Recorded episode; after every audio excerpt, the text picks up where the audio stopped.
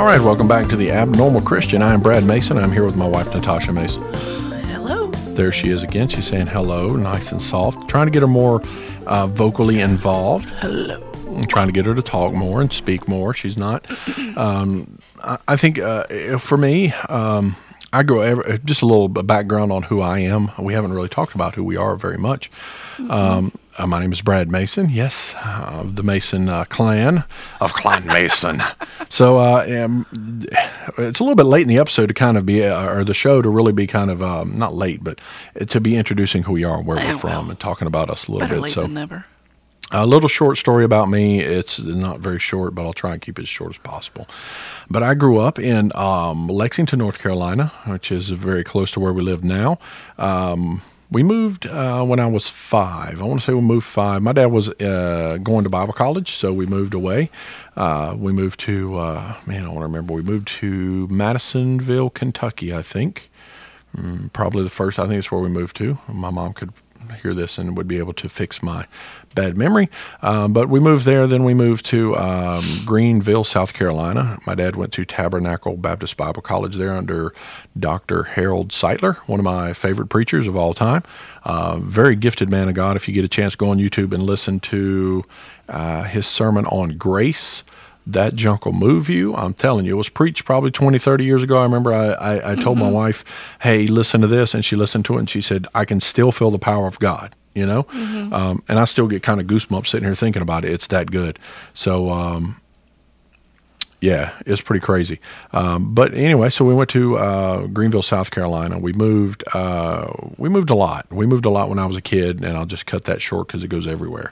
New from- York, Arizona. Yeah, so we were all over the place. Back to Kentucky, uh, just back, and then we wound up when I was, I want to say when I was fifteen, I wound wound up back in North Carolina. Uh, the main point in all of that is, is that my dad was a in uh, Christian radio, uh, more gospel radio over the years, and I was around uh, the speaking in front of microphones and the radio type of broadcasting stuff. Um, I did music for a long time. Um, sang when I was a kid. Yeah, still do music, not as much as uh, I think some of us would like, He's but fabulous. he's okay. Um, but anyway, so you know, I have a I have a more of a penchant to stand in front of a mic or sit in front of a mic and talk. And I was also blessed with the gift of gab. So uh, the Lord knows. Uh, at some point along the way. Uh, you know, I think when I was 15, God called me to be a preacher and called me to preach. Uh, and I've, told people before, He didn't call me to pastor. That's not what He called me to do. I'm not supposed to be leading a church or a congregation, anything like that. Uh, but He did call me to preach His word. And I've done that. In my 20s, I was, you know, I preached in a couple churches um, and I've preached a little bit around and about. I don't do much of it anymore um, simply because I work just about every weekend. So, uh, and, and then the opportunities, you know, I always leave that up to God as to, to what He wants me to do. So, uh, you know, and when you listen to the podcast, I think that comes through a little bit more. Um, that I tend to talk a whole lot more than my wife. So that's kind of why and where it comes from. So, I don't have the gift of gab. yes, and we're trying to get you there. So eventually you will get there and you'll be you'll be there I with me. I did not move around as a child. No, you did not. You were stationary. Right here where we are one now. spot. She did. She did. I actually brought all this equipment to the one spot she's been all her life. she's not moved from this spot. They had to bring her food and education and everything else right here. So no, but she is a hometown girl, and she is this. I mean, I can't say anything bad about it. I love it. So, uh, yeah.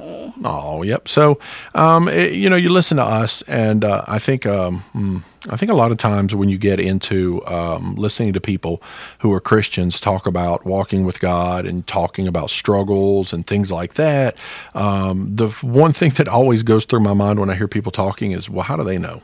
You know, I mean, how do they know? Well, they don't know what I'm going through. They don't know where I've been. They don't know the struggles that I've been in and the, and the things that I, that I've had to deal with and um, the difficulties. So, you know, for me and just me uh, telling a little bit, I'm not going to get into everything in my life because I don't think everybody needs to know my whole life. It's none of their business. But, um, but uh, me personally, I've had to deal with a lot of the struggles. You know, I've been in relationships, and we'll talk. We're going to talk a little bit about depression this episode because I'd say we're going to mention that. But I had been in a relationship with somebody a long time ago who um, was considered bipolar, who had dealt with manic depression, um, and it was uh, not good. It wasn't good at all. Um, and so, you know, and I went through through my early twenties till I met not till I met you because I met you in high school, but uh, from my twenties to that's a whole nother story. Yeah, till my late thirties when we got married. Um, you know, there was there was a long period of my life, 15, 15 18 years of just constant battle. I mean, it just yeah, it was a constant struggle financially. Um, I don't think people even understand. Even the people that know me don't understand where I was at. There was a lot of times where I had no money in the bank. There was a lot of times where I had um, negative four hundred, five hundred dollars in the bank. And, and you know, and some people might be saying, "Oh, that's not bad. I've got worse." Well, I'm sorry. I hate to hear that. Um, but for me, that was devastating. You know, because here I was. Um, trying to raise a family on that and and it was just a constant. It seemed like for a good 15 years and it, it was a constant beat down and um, you know and I, I think uh, a lot of times I shook my fist at God and I um, I probably didn't say a lot of pleasant things to him and I'll answer for that and I know that and I don't I'm not happy about that I don't appreciate any of that um, but I you know there was those struggles and those things in my life that I didn't understand and why you know I think we the dumb thing is we always ask this question why am I going through this why me God how come how What, come what did I do? what did I do? What did you? this? And you know, and a lot of times I know the answer to that already um, because I made the stupid decision. I made the dumb choice. God never put a dumb choice in my life.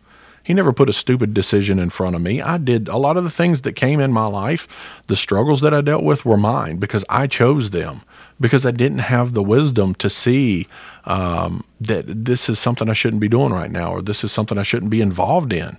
You know, I think, and so much of that, we look at our lives and we say, wow, I want to blame God for this, you know, but you're the one who made that choice. God didn't tell you to stick a needle in your arm and start doing drugs. God didn't tell you to do that. He didn't, you know, he, he, he gave you the wisdom to run away from it, but instead you played with it. Next thing you know, you're doing something you shouldn't have been. And so, you know, when we sit here and we talk, we're not talking so much from the perspective of wow we've been holy people all our lives and this is how you should live unto god which no, no, no. I, you know there are people out there who have there are people who have been holy and righteous unto god all their lives and they are i uh, you know i look at them and i i don't want to say envy because we're not supposed to envy but i am I, you, you look at them and you wish that could have been you. Absolutely, I'm Like, so amazed. Billy Graham, me? all right? Billy Graham. We've talked about him before. Billy Graham died a couple weeks ago. Um, Billy Graham. One of the things I always remembered, I told you before, uh, was when he traveled. He traveled with if he had to travel with his secretary, they would always stay at separate hotels. They didn't stay at the same hotel. If they had to go to a venue, they rode in different cars. The, he kept everything in his life separated to the point so there was no accusation. So nobody could say, I think he might have been doing something with his secretary. They stayed at the same hotel, they rode in the same car. He had this mentality that I'm going to have to I'm going to have to be above reproach in in the public's eye. So I got to figure out how to live my life before God. I want to live before God wholly unto Him, and so I've got to be extra extra careful because the devil's going to come after me. And I think a lot of us, you know, when I was young, I don't think we really give a lot of thought to that. We don't No. really think about um, we don't think about how we're living before God. We're just trying to live. You know, and so when I look back on those guys, they could give us a better understanding of how to live holy unto God because they did it their whole life, which is awesome. But at the same time, uh, I don't think they could give us a very good understanding of how how it was to struggle with some certain things that um, that we've had to struggle with, and and be in some relationships and some um, some things that we've had to be in. And it's yeah, we put ourselves there. That's not any kind of a that's not you know making excuses, but it's saying. Um, you know, when we come in on this show and we're, we're giving you ideas, um, it's really from the idea that we we want to be more um, want to be more like Christ. We want to allow Him to reign and rule in our lives and to have full measure of, of His activity and everything He needs to do through us. We want that. That's what we want, 100. percent um, And coming from the idea that I can look back on my life and see the areas where I didn't do that, you know, um, I want to do that. And so Now we have a full understanding of we have a better understanding. Yes. yeah, better understanding, and we want to live more like we should have our whole life. Right. And But so don't, don't be deluded to think that we No.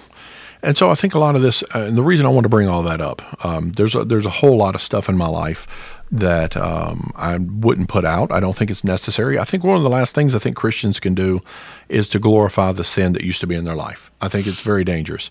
Um, uh, when I was growing up, you'd always hear about this preacher. There was always a preacher who would come to your church, and he was a drunkard, and he was a pill popper, and he was a he was a rabble rouser, and he was out there on his motorcycle hanging out with the Hell's Angels, and they were beating up people. I remember I heard this story a, a dozen times from a dozen different preachers, you know. And then God came in and saved me from my, you know. And when you're sitting there as a kid and you're listening to this guy, you're like, "Holy cow! Listen, listen he was riding around beating people up. He almost killed somebody. This is crazy." Jesus still loves him. Right. And so we're, and no offense, that's his testimony. That's the truth of his life. And I got that. But at the same time, I think it winds up sometimes glorifying the sin because it says, oh, they're not trying to, they're just trying to tell you how bad they were, right?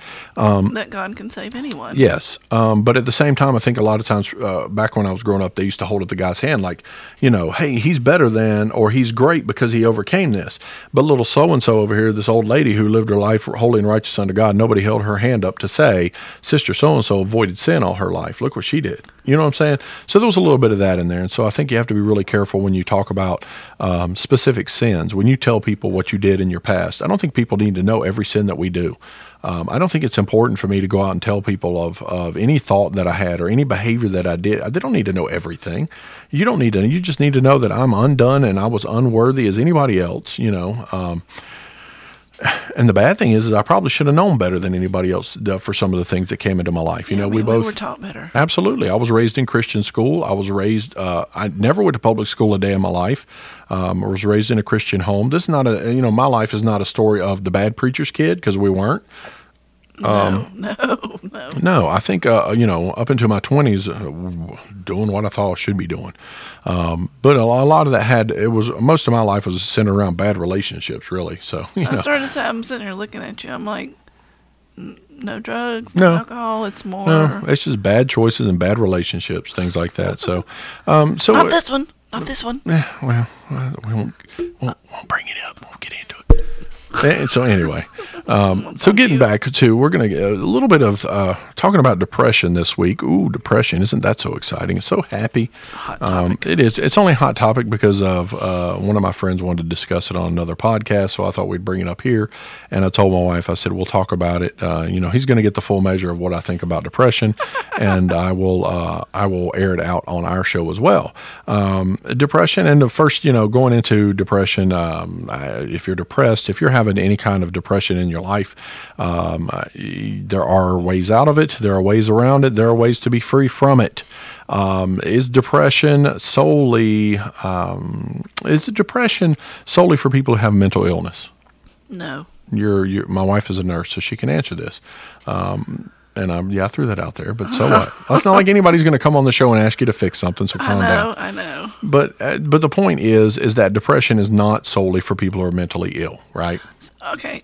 I'm a nurse, but I'm an emergency room nurse. Yeah, so I see mental illness a lot. You do, but you also we know people. Who, have you ever been depressed? Yes. Uh, wait a minute, you're you're mentally ill.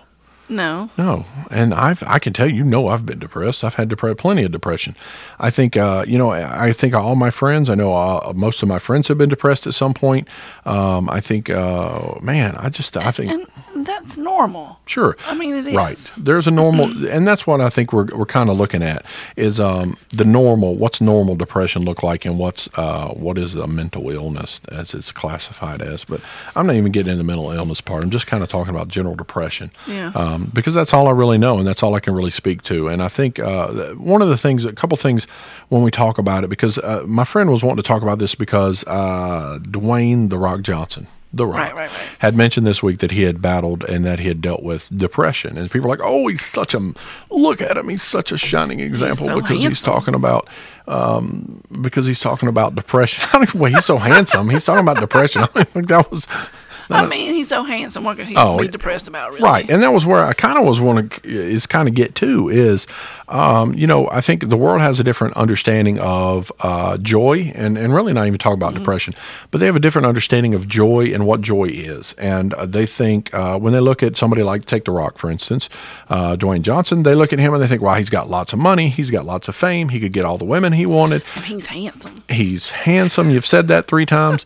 Um, he's, I mean, he's got everything that he could want. Why would he be What do you think that he could want? Why would he be depressed? It doesn't make any sense. It doesn't. I don't understand Well, obviously, he still feels like he's missing something. uh, because he's human being. He's going to have depression. People yeah, have I mean, depression. not everybody's going to be no, rainbows and butterflies every moment of their life. No, and and you know, I think if you look, you want a, a good example. And here's the here's the difference between Christianity, uh, believing in Jesus, right? You know, giving our life to Christ. Um, if you're not a, a, believer and you're listening to this, and you want to know the difference between us and the world, I'm getting ready to kind of define a little bit of it. But those who um, believe in Jesus, those who believe in Yeshua and giving their life to Him, if you look at them and you look at the, the majority of Christians, think to yourself and try, if you know some Christians, how many of those people do you do you know that are consistently depressed or in a, uh, a state of drama? Their life is in such a, a shambles that everything is chaotic and dramatic and over the top, and it's just, I can't think of many. I know maybe. Oh, I know a lot of Christians, and maybe one person I know, maybe two, that has some kind of crazy stuff going on that just doesn't seem to make a lot of sense to me or them, right?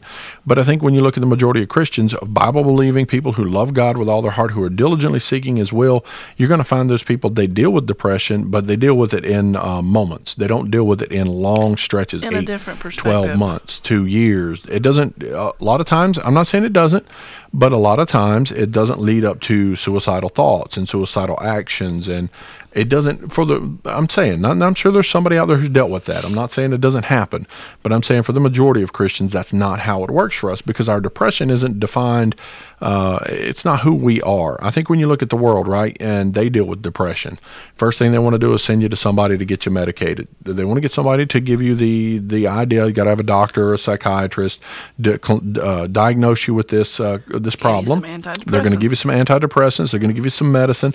And I'm not saying any of that stuff is uh, wrong. I'm not saying that any of that's wrong. I'm not saying giving you medicine for depression is wrong at all.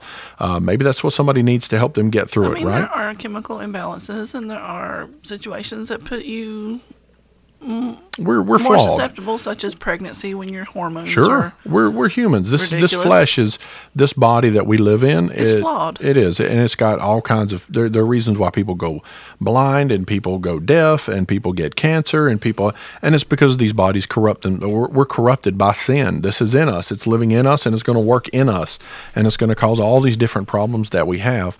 Um, but there are also some things that that are in us that we can do something about. You know, I think when you uh, you look at uh, look at depression in the world, right? And I was kind of going somewhere with that too. Is um, even the world has figured out how to get out of it sometimes the, through the medication, through the therapy, whatever it is. They they find a way out of it. And the main thing here is really how what it what is it? Um, but there are many, many, many, many people who wind up committing suicide because that depression got so bad and it went so far, and that self that feeling of self worthlessness got to be so strong that or they were hopeless. yes. You look at um, um, uh, Linkin Park, who's the, the the guy there, the Chester Bennington, Chester Bennington the lead singer of that uh, a year or so ago, not even a year, um, committed suicide. You say, oh, you were in a huge band, you were making lots of money. He had a, he had f- five kids, wasn't it? Robin Williams, or I mean, I yes, mean, just... there's a history. If you look at Hollywood and musicians, there's a long list of people who have either OD'd on drugs or who have committed suicide, or you know. Um, but you know the question and the, the thing that i asked you the other day about depression was how many people do you know who are depressed consistently to the point of suicide um, for somebody else like you know right because we, we, were saying that depression is a selfish well, it's a self. I won't say it's selfish. It's self-centered, but it's self. Right. It's, depression is focused on me. Um, it's it's. And you said, who is so depressed to the point that they would commit suicide for someone else? Right. Like, you have cancer. What's I one? am so depressed for you that I'm going to commit suicide you know, it's the Romeo and Juliet. I think she was so in the story. She's so upset because uh, she thinks he's dead, or was it Yeah. the other way around? I don't know. And of she them was thought gonna the other one die. She was dead, gonna so kill they killed- herself, And then right. he woke, or he she woke up, and then, Right, and then she killed herself Yeah, because of that. She's so depressed of her love for him because he's gone that she can't stand to live without him. I, th- and that's a story. But I that's get still that. not being depressed No. for the other person. No, it's still that's not being being de- depressed for my situation. Right, right. And I think that's to me. I'm not. That's why I say it's not. I wouldn't say it's selfish. I would say it's self-focused. Depression is very self focused because it's the way my environment makes me feel, the people around me make me feel, my family makes me feel, my friends make me feel, my job makes me feel. Uh, just waking up in the morning makes me feel. You My know, situation. And this is and how does this relate to the, the the Word of God? So when we look at the Word of God, the one thing that the Bible is always, and I keep saying this over and over, the Bible is going to tell you is that your heart is continually wicked. Your heart is continually wicked. Your ho- your emotions are a derivative. betray you. Yes, and they are a derivative of your heart. Your heart is going to lie to you. Your heart is going to tell you. There's a lot of people. You'll hear country songs. You'll hear rock songs. You'll hear the media, news, TV. They're, you're going to see people that are going to stand up and they're going to tell you, you know what you need to do. All you need to do is follow your heart. And I'm like, nope, not going to do that. Mm. That's the worst thing you could Heart do. will betray you. Your heart will lead you down a path. This is we talk about Of dumb. You know, look at all these dumb decisions that I said I, I, I talked about for making earlier. You know, Heart related. Exactly. Not head related, not knowledge related. You know, this is the scripture says, study to show thyself approved unto God, right? Study is knowledge. Study is putting that stuff in my head and knowing. This is where when we sing these songs, standing on the promises of Christ my King, right? We sing standing on the promises. Why are we standing on the promises? Because we know that is a truth. That is a knowledge. That is a fact. I don't have to, I don't have to have a feeling about that. It's an that. objective thing. Right. I don't need a feeling. I don't have to feel like, oh, maybe these promises are true or, well, they don't feel so real today. No, absolutely not. The, the promises and the truths of God are consistent, they're always constant. And so when the Bible talks to us about our emotions and about how we should feel, um, it goes from the point of don't trust your heart, number one, because your heart will lie to you and your heart will deceive you. And then it tells you, number two, you need to have a new heart. And David says, "Has created me a, a clean heart, O God, and renew a steadfast spirit within me, because the one I have is weak and it lies to me, and it tells me I'm no good, and it tells me I'm not righteous, and it tells me I'm unworthy." And it tells me that I'm wrong, and it tells me all these horrible things. You know, this is the greatest. This is the greatest tragedy of humanity. I think uh, that our own self, our own body, whatever you want to call it, your own heart wants to lie and betray you so much, and and we we think the devil is out here working to keep people away from God, and he is. But at the same time, your own heart that's in you is trying to keep you away from God, and it's telling you you are worthless and you don't mean anything, and that God couldn't forgive you, and that Your God inner- doesn't love inner you. voice. Yes, and that he doesn't, you know, he he doesn't want to have a relationship with you, and so we, you know, when as a Christian, uh, before we're Christians, if if you're not a Christian and you don't know that God loves you, and you're dealing with that, and you've got that stuff inside of you, it is going to eat you up and is going to rot you from the inside out, because it's going to consistently pound and pound and pound that you're worthless and that you're, you know, and like I said, the world can figure they figure out a way to overcome it but uh, I won't say they they figure out a way to overcome it to the point of it being gone. I will say they will they figure out a way to uh, to cope with that, a coping mechanism, how to uh, medicate it, how to uh, whatever they do to get past Drink it away. right, how, whatever they got to do to get past that feeling of of worthlessness. But as the believer in Christ, once we we're giving our life to to Christ and to God, and He says, you know what, I'm going to take you, and I'm going to take the old dirty person that you are, and I'm going to take that broken heart that you have, and I'm going to take all that lying that it does to you, and I'm going to I'm going to uh, immerse it in the blood of Yeshua, and I'm going to wash you in that, and I'm going to cleanse you and clean you in that, and then I'm going to put my heart and my spirit inside of you, right? So now I'm not listening to what the heart that's in my chest is telling me. I'm listening to the spirit who's inside of me, because the heart that's in me is still there. The old dead man is still there, and he's still whispering things that aren't right, but the Holy Spirit of God is there also. So now when the heart says, "Hey, you're worthless. You don't mean anything." The Holy Spirit of God is saying that, "No, I gave my life for you." But if you don't have that, Right. you can easily see how depression can Oh, just absolutely. overcome someone. Eas you know, anxiety, depression, Yes, everything. because yes, You don't have any yes. hope. You don't have anything outside of yourself to. And I'm not saying, you know. I think, I, and and the, I, I want to be very guarded in this subject too, is because I don't want people to get the wrong idea to think that I'm saying that Christians are never depressed because we depression are. is, is a fallacy. Right? No, absolutely not. I'm not saying it's That's sin. I'm not saying it's a sin to be depressed.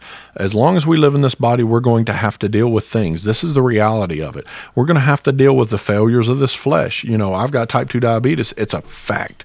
I'm going to have to deal with that. Uh, I got to deal with that, and it's not fun. And I mean, there's a lot of things I should be doing I don't, and things I should be doing I do. But it's it's uh it's not not a, it's not a sin. It's not like hey you got you know you got a brain tumor that's a sin. No, it's not the same thing. Depression is the same thing. Just because you are depressed doesn't mean that that it's a sin. We're Um, just saying, if you have Yeshua in your heart, you have someone to help right battle that. because this you. is what we had this discussion i asked you and you said i don't understand how people can live when they don't have hope. yeah if you don't know if you don't know what hope is right? This is and this i go back to we talk about atheism a lot and this is one of the underlying things that i have this is one of the biggest problems i have with atheism. If people don't want to believe in god that's your business. If you want to believe that there is no god that's fine. Don't tell other people that because you can't prove it. You'll never ever to be able to prove that there is no god um, and you could say the same to me that i can't prove that there is a god but i think i can. But the point is um, you know how do you go around telling people that there is no hope? You know what? Oh, it's a shame your mom's going to die, but when she's dead, she's done. You know, there's no hope for anybody in that. There's no, no hope for those people when you say, "Hey, that's um, depressing." Tragedy. You know, there was a hurricane. There was a hurricane that hit in Louisiana. Which one was it? Do you remember? Katrina. Yeah, big one. Wiped out Louisiana. Big, big thing right there. Uh, just it was devastation. People were down there. There just was a suffering. there was a woman on the news, and she was like, you know, I've been praying, and and a helicopter came and it gave me some water because that's what God said He would do. He would not forget us, and He would provide us with something like water. You know, there's a scripture that went with that, and you know, then I think I listened to one of these comedians, Bill Maher one of them, who's an atheist, and they were just rambling on about oh, Christians praying for people. And I thought, you know what? You're not offering anybody hope. You're just saying, guess what? Bad things happen in this world. Too bad. You have to take it. And there's nobody who can help you. There's nobody who's going to be able to intervene, uh, right? So if you're if you're in another country, if you're India and you're in China and you're suffering and you're struggling and you're starving oh, well. and you're hungry, well, too bad. Guess what? You Sucks know, for you. what's the point of doing charity? Well, I mean, really, what's the point of doing charity and helping the other kids in other countries? Why should I worry about people starving? I saw a thing today. It was a picture of three men who were in Libya. Their ankles were tied together and they were hanging from a window of a house and they were being sold into slavery. It's still happening in the world today. You people who have been out of shape about what's happening in America, look over there. There are people still being sold into slavery, right? But from the atheistic mindset, oh, well, that's too bad it's too bad. Somebody owns you, somebody buys you and sells you. That's too bad. That's just a consequence of life, right? I mean, isn't that what Darwin's uh, uh, survival of the strongest is all about? Whoever's got the most money, whoever's got the most talent, whoever's got the most brains, these people survive, and these poor people over here on the side don't matter. Too bad. Well, that's depression, man. I mean, how could you ever want to live in a world like that? You know, you, you wonder how these megastars with all these millions of dollars, how they wind up killing themselves. They they were in movies, they were in TVs. People love them. Throngs of people love these folks, and they take their own lives, and, and the people sit there and go, I can't believe he did that. And the truth of the matter is, well, he did that because he doesn't believe he has any hope in anything. He money, didn't believe in money anything. Can't buy hope. No, absolutely not. So you know, eh, eh, you look at it and you go, and the, and the argument here and the, the plea here is even if you're not depressed, is to know that there is hope in the gospel of Jesus Christ. There's not hope in this world. There's nothing in this world mm-hmm. that is going to give you purpose and meaning in your life ever. I mean, you're going to find some things that are going to make you happy for a while, and you're going to be content a little bit. But there's not anything that's going to give you any kind of an eternal hope because when it comes down to it, we all going to stop and think about, I'm going to die soon, one day, and I've got uh, what's going to happen to me. Nothing's going to give you that f- just full to exploding feeling. No. Of no. of what God can. That's right. And as you know, as the Christians, we deal with depression, and how do, like I said, how do we deal with that? We have the Holy Spirit in us to redirect us and to focus in in His Word. One of the things that that I did when I was dealing with a lot of, I was in a really bad place, was to get in His Word and to go back to His promises and to and to speak it to myself. I mean, there's a lot of times when I would just read the, I was in the in the house all by myself, and I would have the Bible in my hand, and I would be reading it out loud to myself there's nobody there. I, am literally other times I preached to myself because sometimes I think this flesh that I live in needs to hear the word of God and needs to have me tell myself that this is what God has said, this is what He's going to do, and this is what He means, and this is how it's going to happen. And I might feel like crap today, and I might feel like nobody cares today, but that's not what this says. That's not what His Word says. And you know, honestly, it's it was for me, and I can't say it'll do it for everybody, but for me, it's really it it gave me another day to keep going. You know, it gave me another day to keep getting up and keep going and surrounding myself. You know, I listened to the, we talked about music with the Orange County Supertones and things like that. The reason these groups that I listen to are so important to me is because they came out and they're, they're bringing the Word of God into what they, not just happy go lucky Christianity music. I mean, don't get me wrong, that stuff's okay. But I mean, I liked stuff that was going to hit me with scripture, stuff that was going to hit me with the knowledge and the truth of God's word, because that's the stuff that I needed when I was depressed. I didn't need to go listen to some sad, soppy song that was going to drag me down in the pits. So, um, so it, there's different, you know, uh, we look at it. It's it's very you got to be really careful with all that stuff. I'm not a uh, number one. I'm not a therapist. I won't say I'm, you know, I don't know anything about all the therapies and all that stuff and what the doctors say and all that and do. Um, but as a Christian, I can speak to a Christian who's been depressed before and had to deal with some really bad situations in my life. And the only thing that ever got me through it and the only thing that did me any good was knowing that I was forgiven and loved. You When know? you don't feel like there's any way. No. Like you don't. You feel like you've been forgotten by God, and you feel like you've been forsaken. Right. And I think, you know, Um, uh, I'm sitting here and I'm talking and I think I get a little passionate about this. And I think I got real, I get real passionate about the knowing part. The knowing mm-hmm. part is so important to me because, um, because I know that I know that I know that I know that I know that I know. I can't say that enough because that's the truth. I know that God is real. I know that Jesus saved me from my sins. I know He died upon a cross. I know that He is at the right hand of the Father. I know the Holy Spirit dwells in me. I know He overcame sin. I know I am an overcomer through Him who overcame the world. These are truths from the Bible. These are not things that I make up to make myself good, feel good. These are things that were written in the Word of God that have lived inside of my heart and my life. And even when there's bad things where I've failed and I've done something that's wrong, I know also that He says, if you will repent of your sins, that he is faithful and just to forgive us of our sins and to cleanse us from all unrighteousness. And those are knowledge, those are promises that are knowledgeable and truthful in his word. And when I can stand on that, and when I stand upon the promises of God, then the feelings, the emotions that I have, um, I'm able to put those to the side and say, you know what? You guys really don't matter so much because the truth is what it is. This is where we've talked about. Um, the modern church that we and so much talk about and I warn and I am so I can't say it enough. Be very careful with emotionalism in the church. You have to be very careful with emotionalism in the church because you will provide people with a feeling of security. They will have a feeling of being right with God when in reality the truth is they are not. So, and, and this is what I see. I see the we are um, we're conditioning the people to come in and have an experience. You know, there's one church, local church, um, that has uh, meetings over in Winston Salem, and they don't have a church service. They have what they call experiences. Come to the 11 o'clock experience or come to the 10 o'clock experience. And I'm not saying they're doing anything bad, but I'm saying you have to be really careful about um, feeding that emotion because you're going to feed the heart of a person and the heart is going to lie to them and the heart is going to tell them you're okay with God. You don't need to change. God can accept whatever you're doing. He's okay. It's okay.